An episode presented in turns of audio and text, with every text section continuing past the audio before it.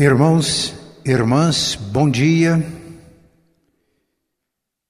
Que o Deus da paz vos encha de do, todo gozo e paz no vosso crer, para que sejais ricos de esperança, no poder do Espírito Santo.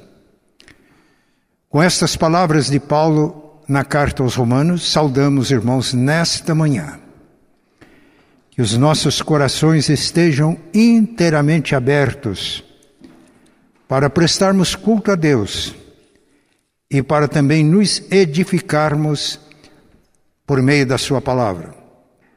Meus irmãos, nós estamos expondo, como eu já disse, não em todos os cultos, mas estamos sempre retomando a exposição do Sermão do Monte por uma razão. O tema deste ano para nós, como igreja, é transformação. O nosso texto-chave é Romanos 12, 2. E não vos conformeis com este século, mas transformai-vos pela renovação da vossa mente, para que experimenteis qual seja a boa, agradável e perfeita vontade de Deus.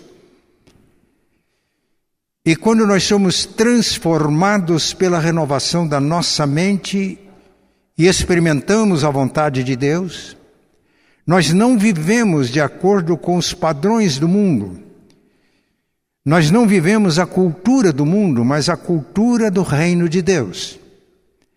E um resumo dos princípios que informam esta cultura, nós temos no Sermão do Monte.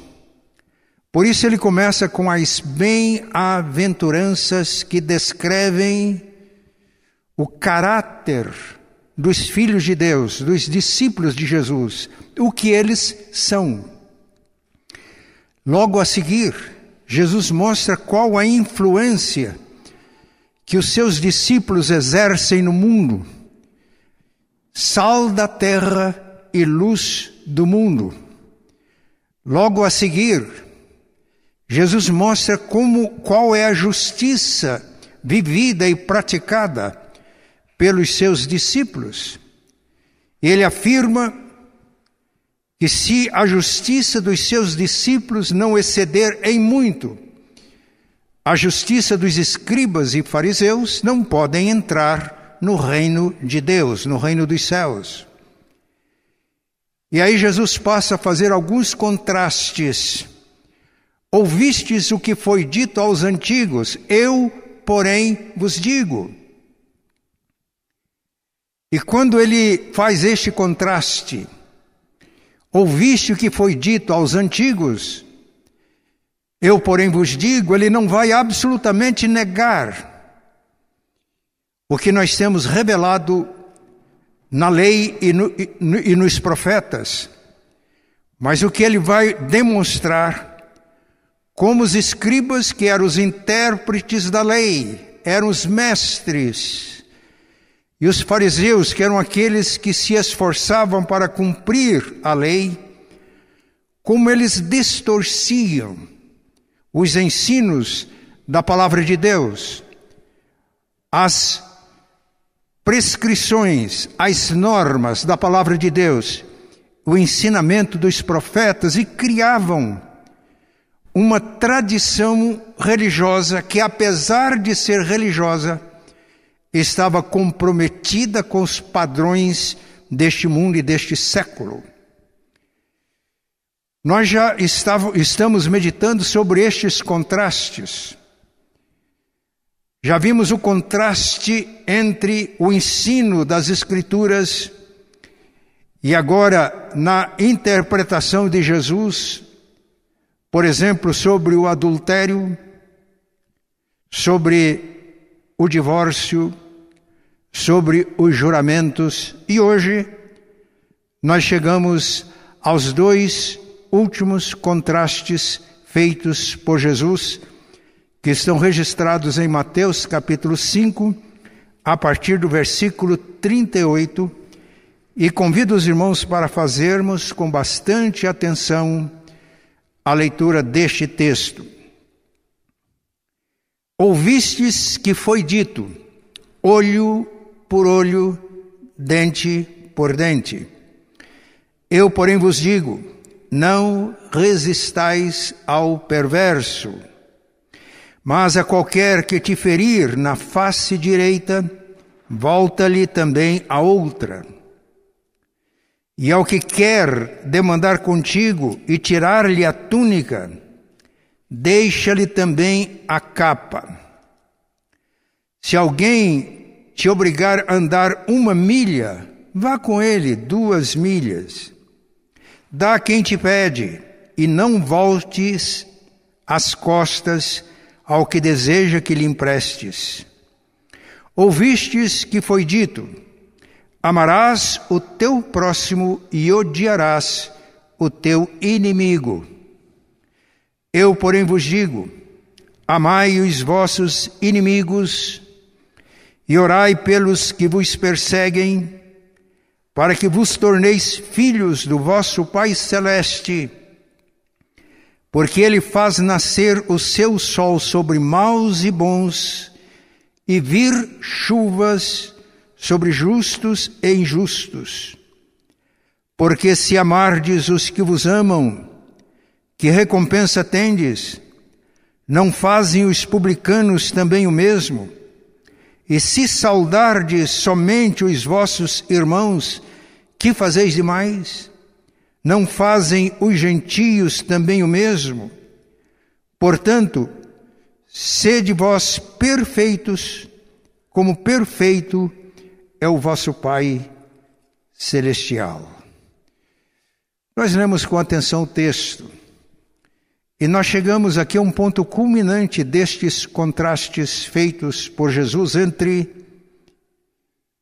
a tradição ensinada pelos escribas e fariseus e o ensino de Jesus, o nosso Senhor e Mestre que interpreta de maneira correta as normas da lei e os ensinamentos dos profetas.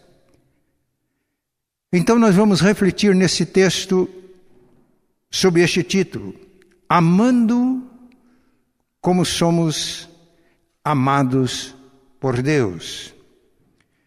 Sede vós perfeitos, como perfeito é o vosso Pai celestial.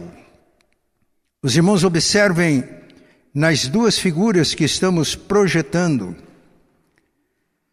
A primeira é um coração, que quando falamos em amor, nós pensamos logo no coração, o amor que flui do nosso interior. Mas nós temos ao lado, se os irmãos estiverem observando bem, uma cruz. Isso aqui nos fala do amor de Deus. O amor de Deus por nós não é apenas sentimentalismo é um amor muito concreto e real. A Bíblia afirma que Deus é amor. E é verdade. Mas Deus é amor é um conceito. No entanto, nós temos um testemunho, um texto que é muito conhecido por todos.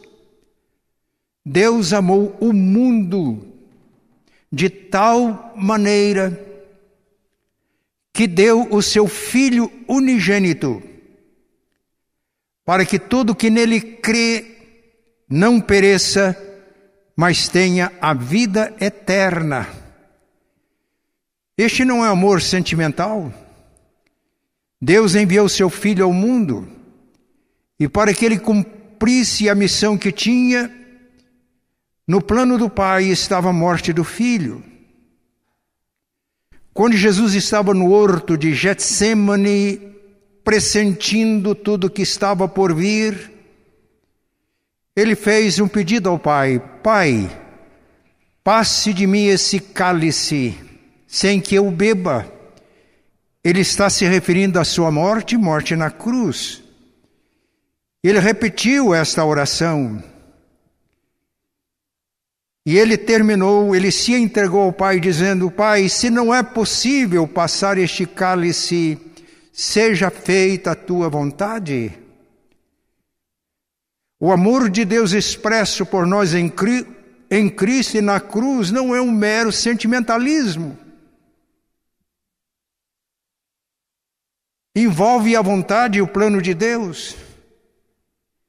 Jesus, no horto de Getsemane, ele diz: Pai, eu estou disposto a cumprir a tua vontade porque eu estou sentindo algo muito gostoso.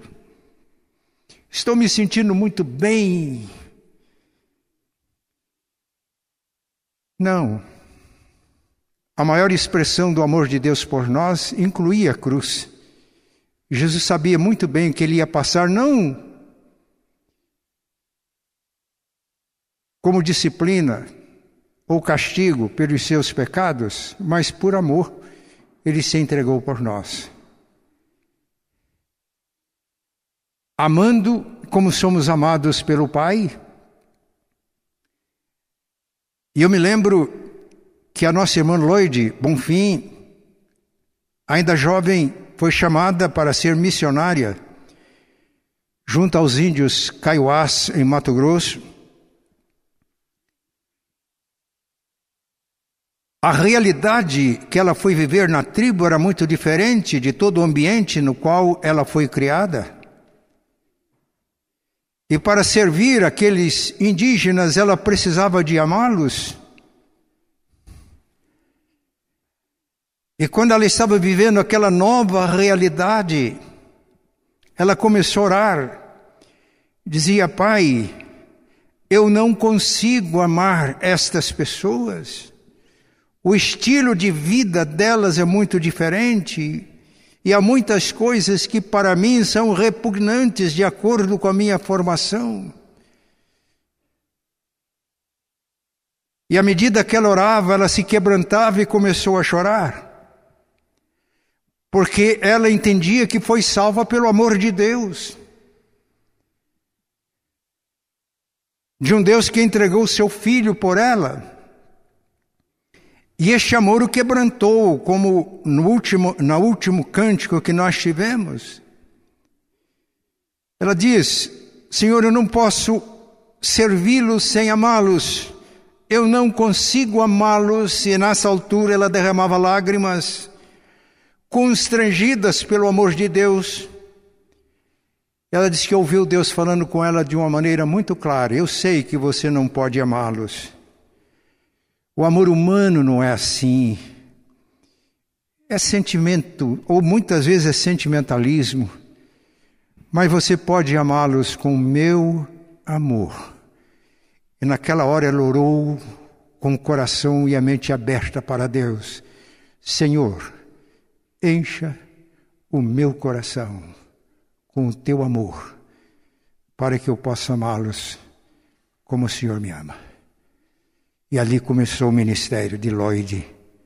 Eu a conheci na missão Kaiowá, dezenas de anos mais tarde, ela, o seu esposo e as suas filhas, quando eu estive lá, as suas filhas é que estavam trabalhando, perseveraram firmes, amando como Deus nos ama. E este amor inclui a nossa experiência da cruz é quando morremos para as nossas vaidades, para as nossas pretensões pessoais, para o nosso orgulho, para a nossa arrogância. É que amamos como somos amados e somos realmente humanos, plenos, filhos de Deus, perfeitos em Cristo, quando amamos como Deus nos ama. Vamos então destacar algumas lições deste texto. Eu gostaria que duas lições centrais ficassem nítidas na nossa mente e no nosso coração. O amor do discípulo de Jesus, que ama como é amado pelo Pai, não se ressente do mal, nem se vinga. Amamos como somos amados quando amamos os inimigos e oramos pelos que nos perseguem. Portanto, amando como somos amados por Deus significa que não há ressentimento nem vingança. Nem ressentimento, nem vingança. Ouvistes que foi dito aos antigos: olho por olho e dente por dente. Nós temos esta norma da lei em diversas passagens, mas eu destaquei o que está em Levítico, capítulo 24, versículos 19 a 20. Está num contexto de um problema que surgiu e que precisava de ser julgado. E nesta ocasião foi dada esta norma. Esta norma foi dada ao Israel como nação não foi dada aos indivíduos. Ela é considerada lei da justa retribuição, uma norma dada aos juízes para julgar as questões entre pessoas e determinar uma retribuição por danos causados às pessoas. Por que, que a lei da justa retribuição? Olho por olho dente por dente, queimadura por queimadura, vida por vida. Por que, que é uma justa retribuição? Porque retribui apenas o dano que foi causado. E o que acontecia e o que acontece hoje no coração humano não regenerado? É que quando nós sofremos um dano, nós ficamos ressentidos, o ressentimento pode desenvolver o nosso ódio e o desejo de vingança, mas a vingança nunca fica, fica numa justa retribuição. Algumas etnias, quando um membro da etnia é atacado ou morto, os demais declaram guerra ele só se sente satisfeito quando elimina toda outra etnia. Não é apenas aquela pessoa que causou o mal. Portanto, o objetivo desta lei era que a retribuição não poderia ir além do dano causado. E também para evitar vingança pessoal. Porque essa norma não é dada ao indivíduo para ser praticada nos seus relacionamentos, mas aos juízes que julgando determina uma retribuição que seja justa, que não vá além do dano praticado. E se lermos com atenção o que nós temos na lei de Deus, registrada no Deuteronômio, em muitos casos, estes danos causados às pessoas poderiam ser sanados com uma compensação financeira. Então, meus irmãos, o que está aqui, que muitas pessoas dizem que é uma lei selvagem, desumana, absolutamente não. Porque isso está nos códigos modernos também. A pessoa pode pedir uma indenização por danos morais causados. Isso não é injusto. Não é para nós administrarmos a justiça nos nossos relacionamentos pessoais. A administração da justiça, então, fica com os tribunais. Nesse sentido, se lermos em Romanos capítulo 13, de versículos 1 a 7, o texto ensina com absoluta clareza que as autoridades constituídas foram constituídas por Deus para restringir o mal. E nessa restrição há uma atribuição de pena para que o mal não destrua a humanidade e as pessoas. E o apóstolo Paulo está escrevendo nos dias do Império, Romano, quando Roma dominava a Palestina. Ele diz: quem resiste à autoridade resiste a uma ordenação divina. Por isso, ele exorta nesse texto a que cumpramos os nossos deveres de cidadãos da pátria terrena, porque cumpre ao Estado dar a proteção necessária aos seus cidadãos para que eles não se vinguem e a vingança geralmente vai muito além do dano cometido. Mas os tribunais humanos podem falhar. Na igreja, como instituição, nós temos tribunais, o conselho funciona, o conselho da igreja local funciona muitas vezes como um tribunal. Pode falhar, somos humanos. Então, meus irmãos, a questão da retribuição, se os tribunais humanos falharem, deixamos nas mãos de Deus. E a justiça de Deus nunca falha. Por isso, Paulo escrevendo aos Romanos, capítulo 12, ele diz: Não vos vingueis a vós mesmos, amados, não tomem a lei nas suas próprias mãos. E se os tribunais humanos estão falhando, ele diz: Porque a mim pertence a vingança, citando o livro de Provérbios, eu recompensarei, diz o Senhor. E a instrução fica muito clara em Romanos 12. Pelo contrário, ao invés de vos vingar-vos a vós mesmos, se teu inimigo tiver fome, dá-lhe de comer. Se tiver sede, dá-lhe de beber. Porque fazendo isso, amontoarás brasas vivas sobre a cabeça. Este amor nos nossos relacionamentos pessoais não o ressentimento que atitudes de outras pessoas provocam, que alimentados transformam-se em ódio, e já vimos numa destas mensagens que quem odeia é assassino, de acordo com a palavra de Deus.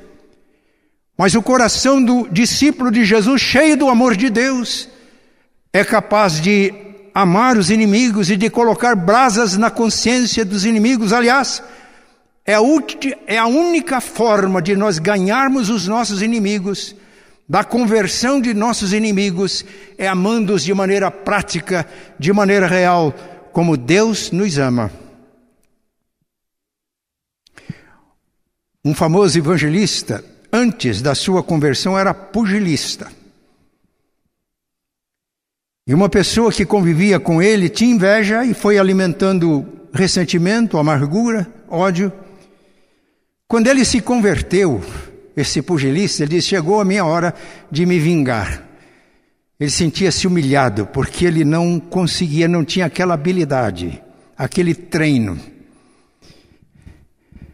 E no determinado momento, de um nada, ele deu uma bofetada no rosto do pugilista. Ele voltou-se para ele sem amargura, sem ressentimento, sem desejo de vingança, disse: Eu vou pedir a Deus que te perdoe como eu já te perdoei. Esta reação fez com que aquela pessoa se convertesse a Cristo. Porque naquela hora percebeu que o mal não estava no pugilista, estava nele. A indignidade estava nele. A baixeza moral estava nele.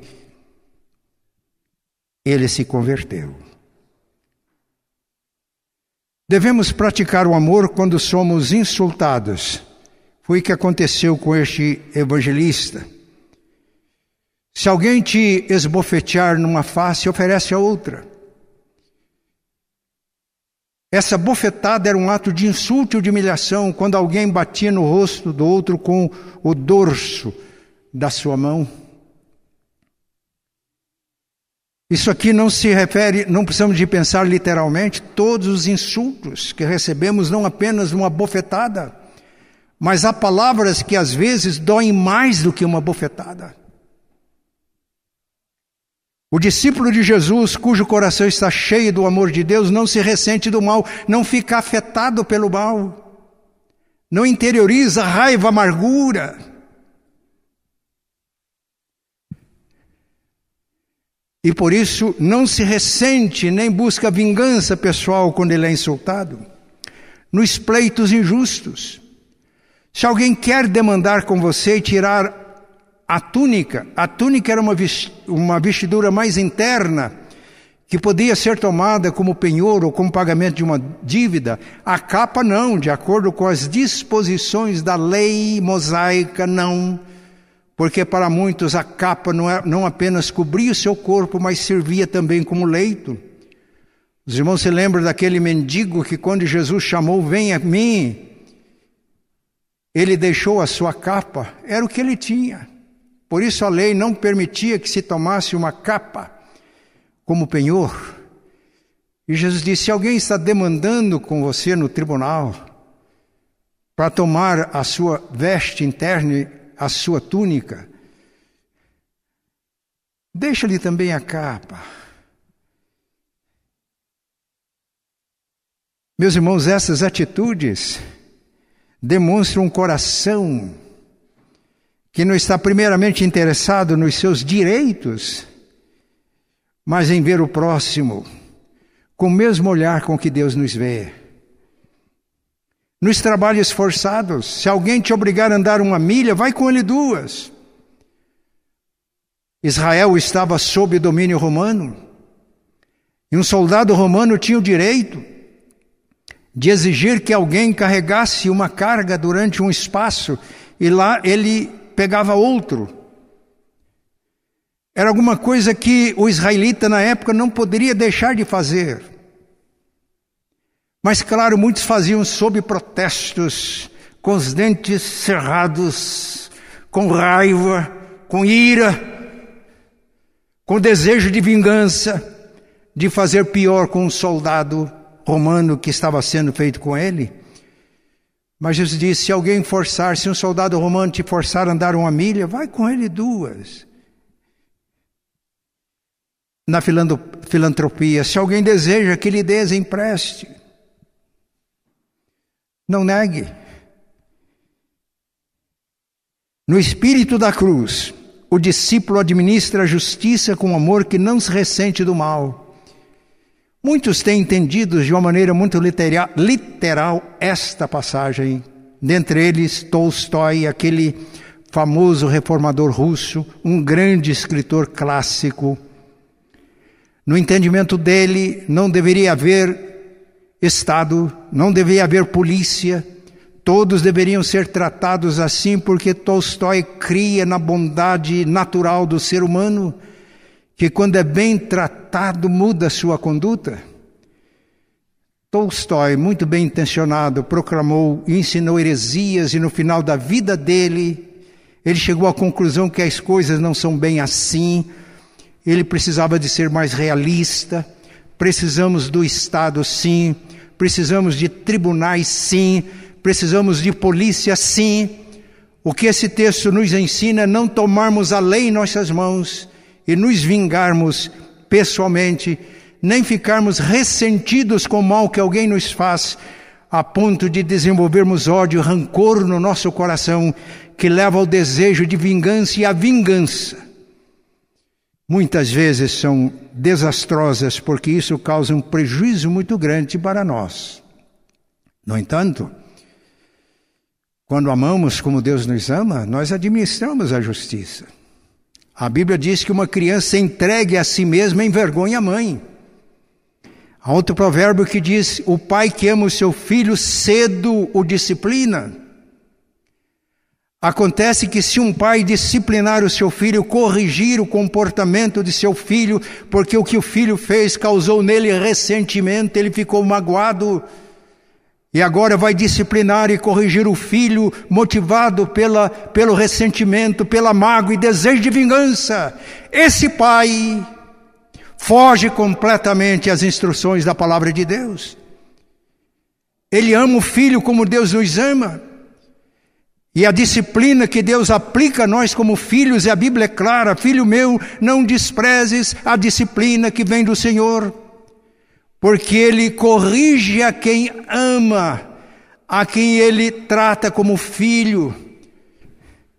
Meus irmãos, nós precisamos de administrar a justiça nos nossos relacionamentos e muitas vezes precisamos ser firmes, mas que a motivação jamais seja o ressentimento que o mal que o outro fez causou em nós, que não seja o desejo de vingança mas seja a expressão do amor, que muitas vezes é custoso para nós.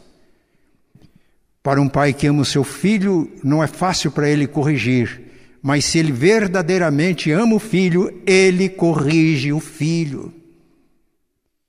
Porque é para o bem do filho. Não é para extravasar o seu sentimento de ressentimento por, pelo que o filho fez, nem de vingança pelo que o filho fez, mas porque é pai e como pai ama. E a administração da justiça muitas vezes é difícil, mas necessária. A segunda lição que gostaríamos ficasse muito clara nesta manhã é que quando amamos como Deus nos ama, o nosso amor é abrangente, é um amor que não discrimina. Olha o que está escrito, versículo 43: Ouviste que foi dito: Amarás o teu próximo e odiarás o seu inimigo. Meus irmãos, esse ensino dos escribas e fariseus violentava o ensino da lei e dos profetas.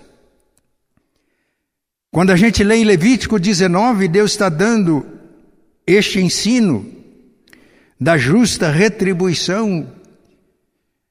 Ele se dirige ao seu povo então os escribas ensinavam que o nosso dever é amar os nossos irmãos israelitas. E quem não for israelita é gentio. E eles colocaram como mandamento de Deus odiar o inimigo. Não, não tem nada disso, nem na lei de Moisés, nem nos ensinamentos dos profetas, pelo contrário. Se lermos Levítico 19, 33 a 34, a orientação é clara: nós devemos tratar o estrangeiro que não é israelita da mesma forma que nós tratamos o nosso irmão. Zacarias, profeta, diz a mesma coisa.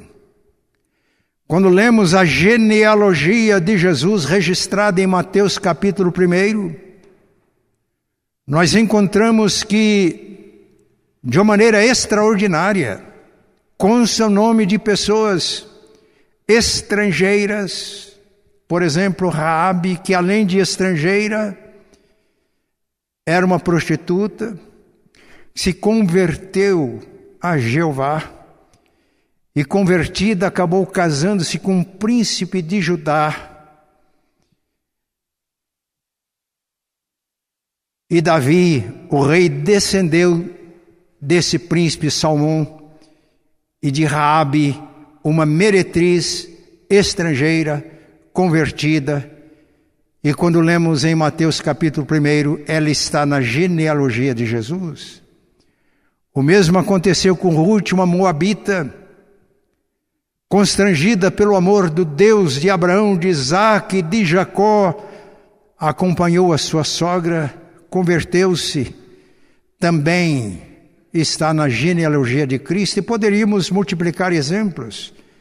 Portanto, esta tradição religiosa ensinada pelos escribas e fariseus violentava o que a palavra de Deus ensina, o que os profetas ensinavam, e justificava o ódio racial que havia naqueles líderes religiosos.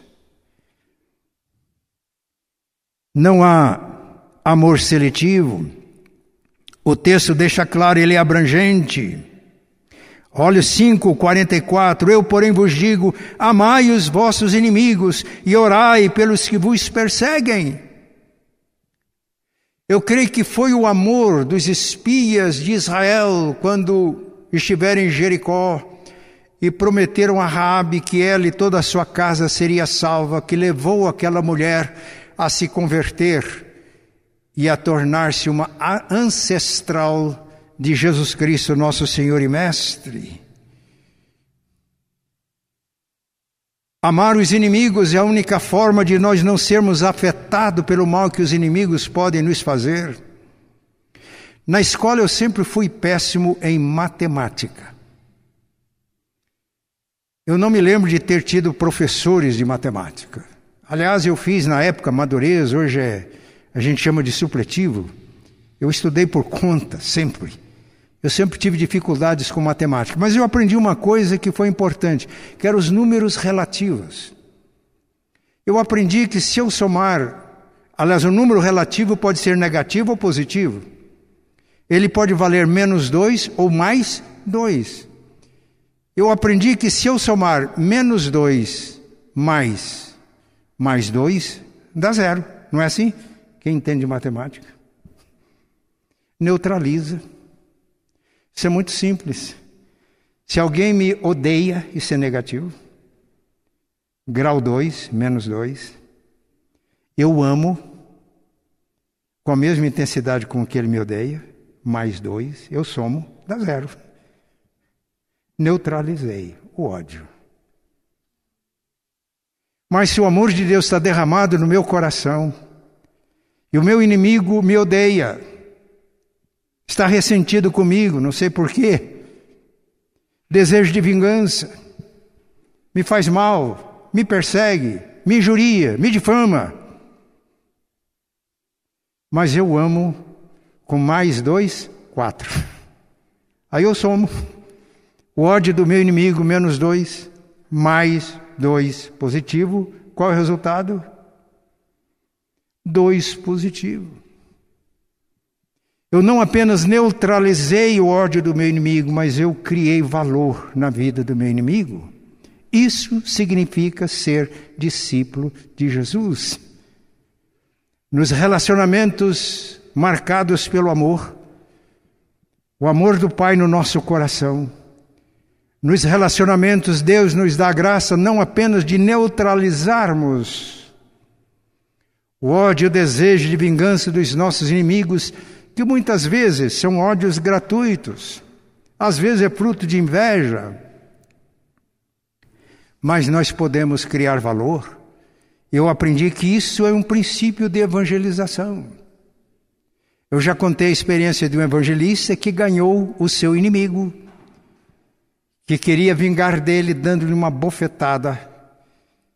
Ele respondeu com o coração limpo, sem ressentimento, sem desejo de vingança, eu oro para que Deus te perdoe, como eu já perdoei. Aquela pessoa converteu-se a Cristo. Ele não apenas neutralizou, mas ele ganhou alguém para Cristo. Este é um excelente método de evangelização. Mas eu preciso de encerrar. O discípulo de Cristo, portanto, porque não é seletivo no seu amor, é abrangente com o amor do Pai, isso tem uma razão. Por quê? Ame o inimigo, orem pelos que perseguem e caluniam, para que sejais filhos do vosso Pai Celeste. Porque, olha o que o texto diz: Ele faz nascer o seu sol sobre maus e bons, e vir chuva sobre justos e injustos. Deus ama todos indiscriminadamente. Deu seu filho porque amou o mundo. É a possibilidade da salvação e da redenção, este amor do Pai. E se somos filhos, nós amamos com o mesmo amor do Pai. Mas além disso, o texto diz que o discípulo de Jesus é uma pessoa diferenciada. Porque se amardes os que vos amam, que recompensa tendes? Não fazem os publicanos também o mesmo? O discípulo de Jesus é diferenciado, porque não ama apenas os que o amam.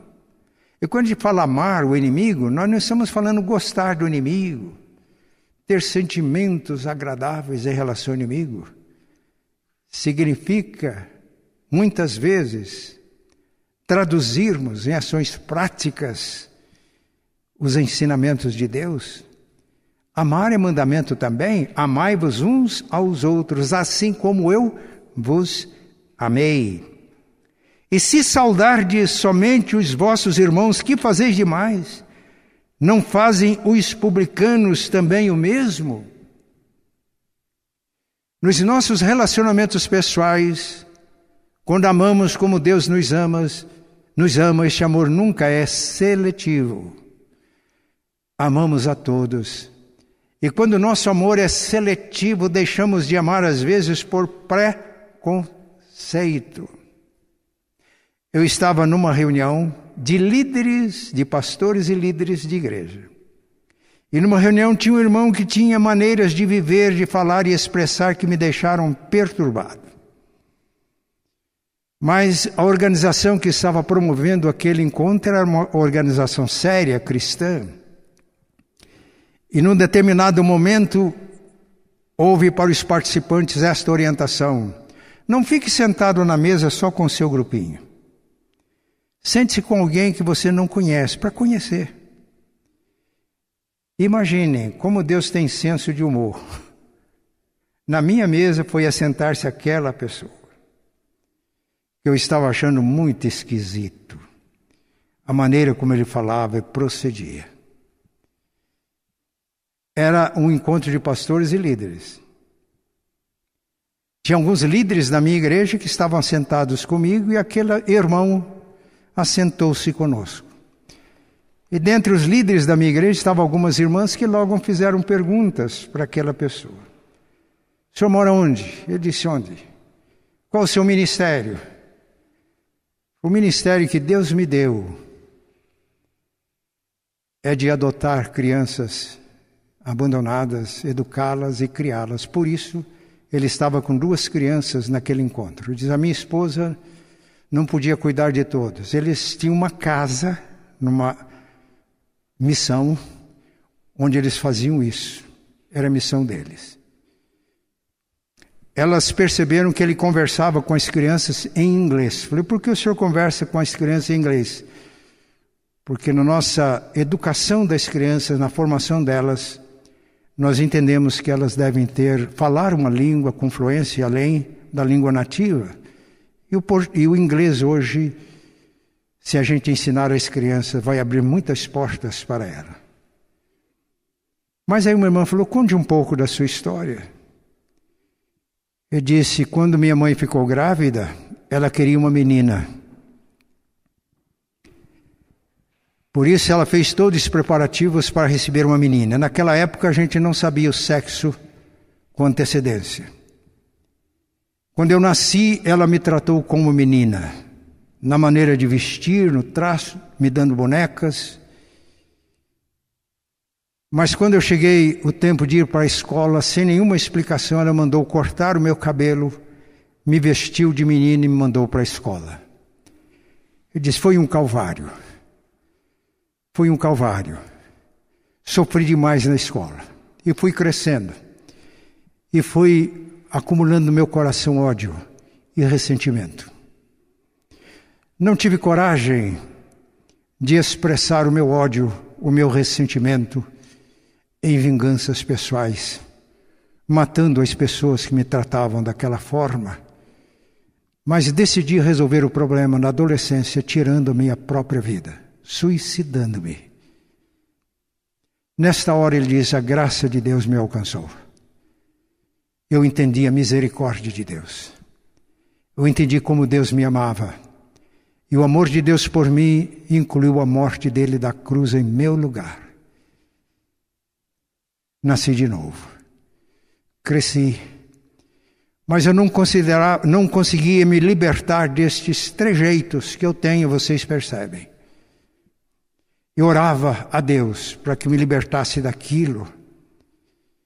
Ele queria uma aceitação plena na sociedade, na igreja. Até que um dia Deus respondeu às suas orações: A minha graça te basta, porque o meu poder se aperfeiçoa na fraqueza. Diz: Eu curvei as minhas frontes e entendi que a graça de Deus era suficiente e encheu o meu coração. E aí Deus mostrou qual seria a minha missão. Casei-me com uma irmã em Cristo não geramos filhos. Mas Deus mostrou que a nossa missão era dar um lar, amor de paz a crianças abandonadas. Por isso nós estamos na missão. Ele contou quantas pessoas ele já tinha formado como filhos.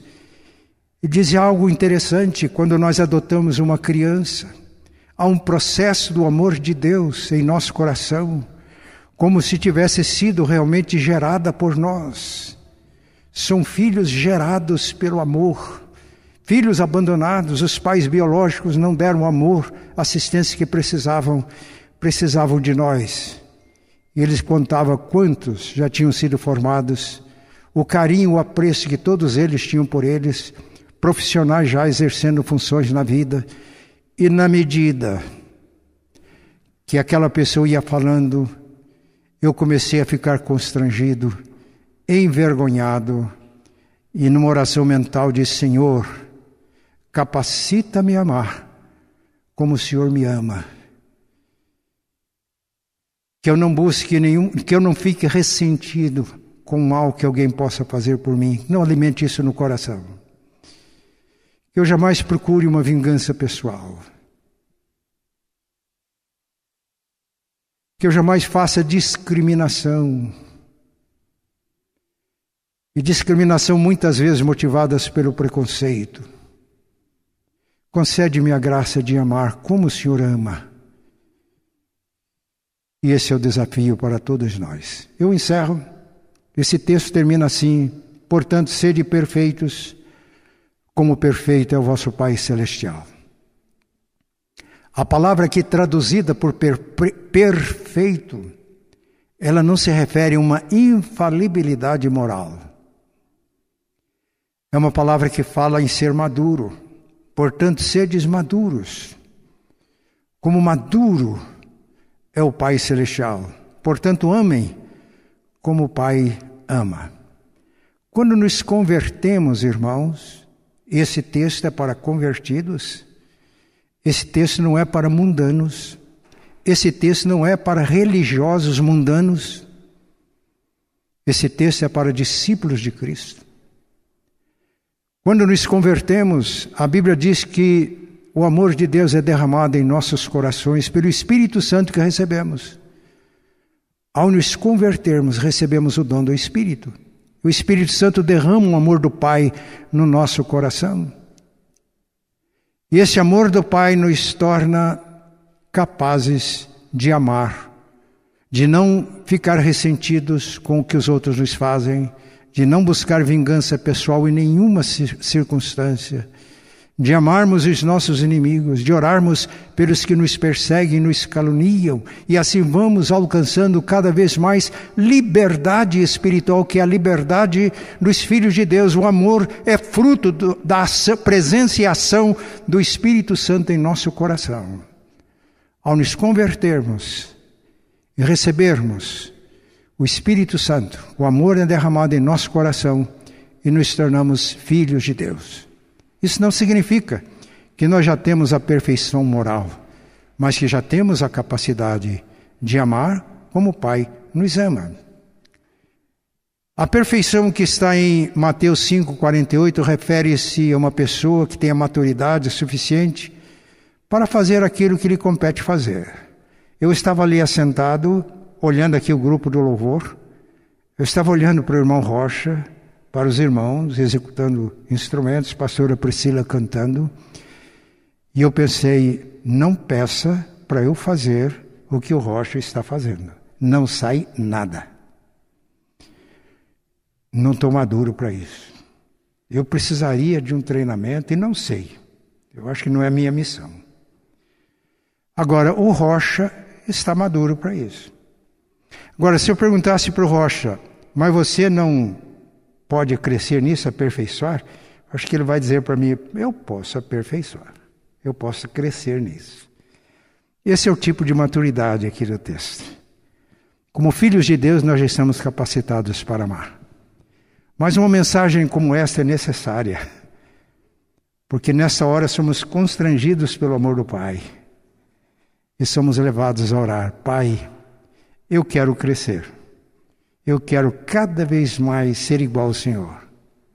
O meu grande desejo, Pai, é que as pessoas olhando para mim, vendo as minhas atitudes, as minhas palavras, eles possam ver em mim o teu amor. E esse amor que me transformou é capaz de transformar também o meu inimigo em meu amigo. Eu poderia contar muitas experiências mas os princípios estão aqui claramente. Que Deus nos ajude. O que o texto ensina é que nós amamos como somos amados pelo Pai. Ao nos convertermos e recebermos, ao crermos em Jesus o Espírito Santo, já temos a capacidade para amar. Mas eu creio que todos vão concordar comigo que a gente pode crescer nisso. Não parece que eu tenho 81 anos de idade. Parece que eu tenho mais. Não parece que eu tenho 55 anos de ministério pastoral. Mas, meus irmãos, nessa questão de amor, eu preciso crescer. Paulo, na carta aos Romanos, diz: Não fiquem devendo nada a ninguém, a não ser o amor, com que vocês devem amar a todos. Meus irmãos, essa dívida do amor eu nunca pago. Quanto mais eu amo, mais eu percebo que posso crescer nisso. Este é o desafio para todos nós nesta manhã. E para isso, que Deus nos ajude. Pai Santo e bom, nós te louvamos pelo amor que tu tens para conosco. O Senhor prova o seu amor para conosco pelo fato de que Cristo morreu por nós, sendo nós ainda pecadores. Muito mais, ó Pai, agora que já estamos reconciliados contigo mediante a obra de Jesus, o teu Filho, e nos tornamos filhos adotados no teu Filho Jesus. Por isso, ó Pai, a nossa gratidão. Somos teus filhos e pedimos que tu derrames este amor em nossos corações e capacita-nos a amar como tu nos amas e a crescermos nisso, ó Pai, para que teu amor, a tua glória se manifeste em nossas vidas, no nosso viver diário. Toma-nos em teus braços, orienta e dirige os nossos passos, capacita-nos a viver a cultura do teu reino e dá-nos, ó Pai, discernimento para não nos amoldarmos aos padrões do mundo que levam à destruição. Oramos agradecidos em nome e por amor de Cristo. Amém. E a graça de nosso Senhor e Salvador Jesus, o amor de Deus, nosso eterno Pai, a comunhão e a consolação do Espírito Santo estejam com todos, irmãos, hoje e sempre. Amém.